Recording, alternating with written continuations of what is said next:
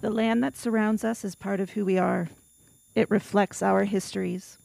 We want to acknowledge that Brantford is situated on the Haldimand Tract, land promised to six nations, which includes six miles on each side of the Grand River. This is the traditional territory of the Anishinaabe, Haudenosaunee, and neutral peoples, past and present. We wish to honor with gratitude the land itself and the people who have stewarded it throughout the generations. This calls us to commit to continuing to learn how to be better stewards of the land we inhabit as well. Good morning, W. Ross. Today is Tuesday, January 18th, 2022. And in senior lodging activities this evening, Dance Fit is taking place at 6 p.m.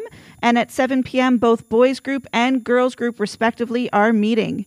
If you need more information on senior lodging events, please contact one of the four team leaders Bob Mannon, Sean Rideout, Daryl Russell, or Diane Harris. And if you need the links for the Zoom events, you should you can get in touch with your homeroom teacher.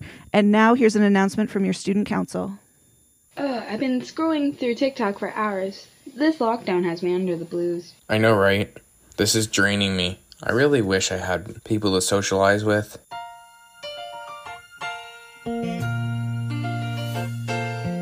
Making your way in the world today takes everything you've got. Taking a break from all your worries sure would help a lot.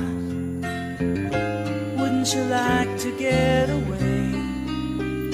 Well then, your student council has you covered. Join us on Thursday, January 20th for a social meet and greet. The event will start at 7 with the Zoom room being open at 6:45. That's great! Yes, I can't wait for Thursday.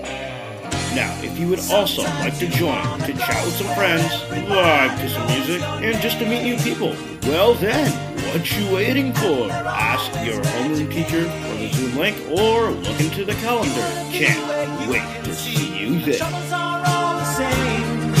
You wanna be where everybody knows your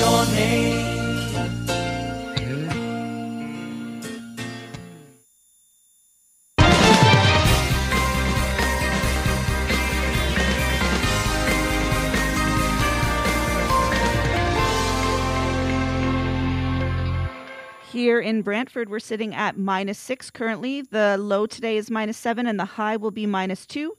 We're s- currently sitting under a snow squall watch from Environment Canada. We can expect snow throughout the morning, pausing in the afternoon, and then picking up again this evening. That is all for your announcements, W. Ross. I hope everyone has a great day.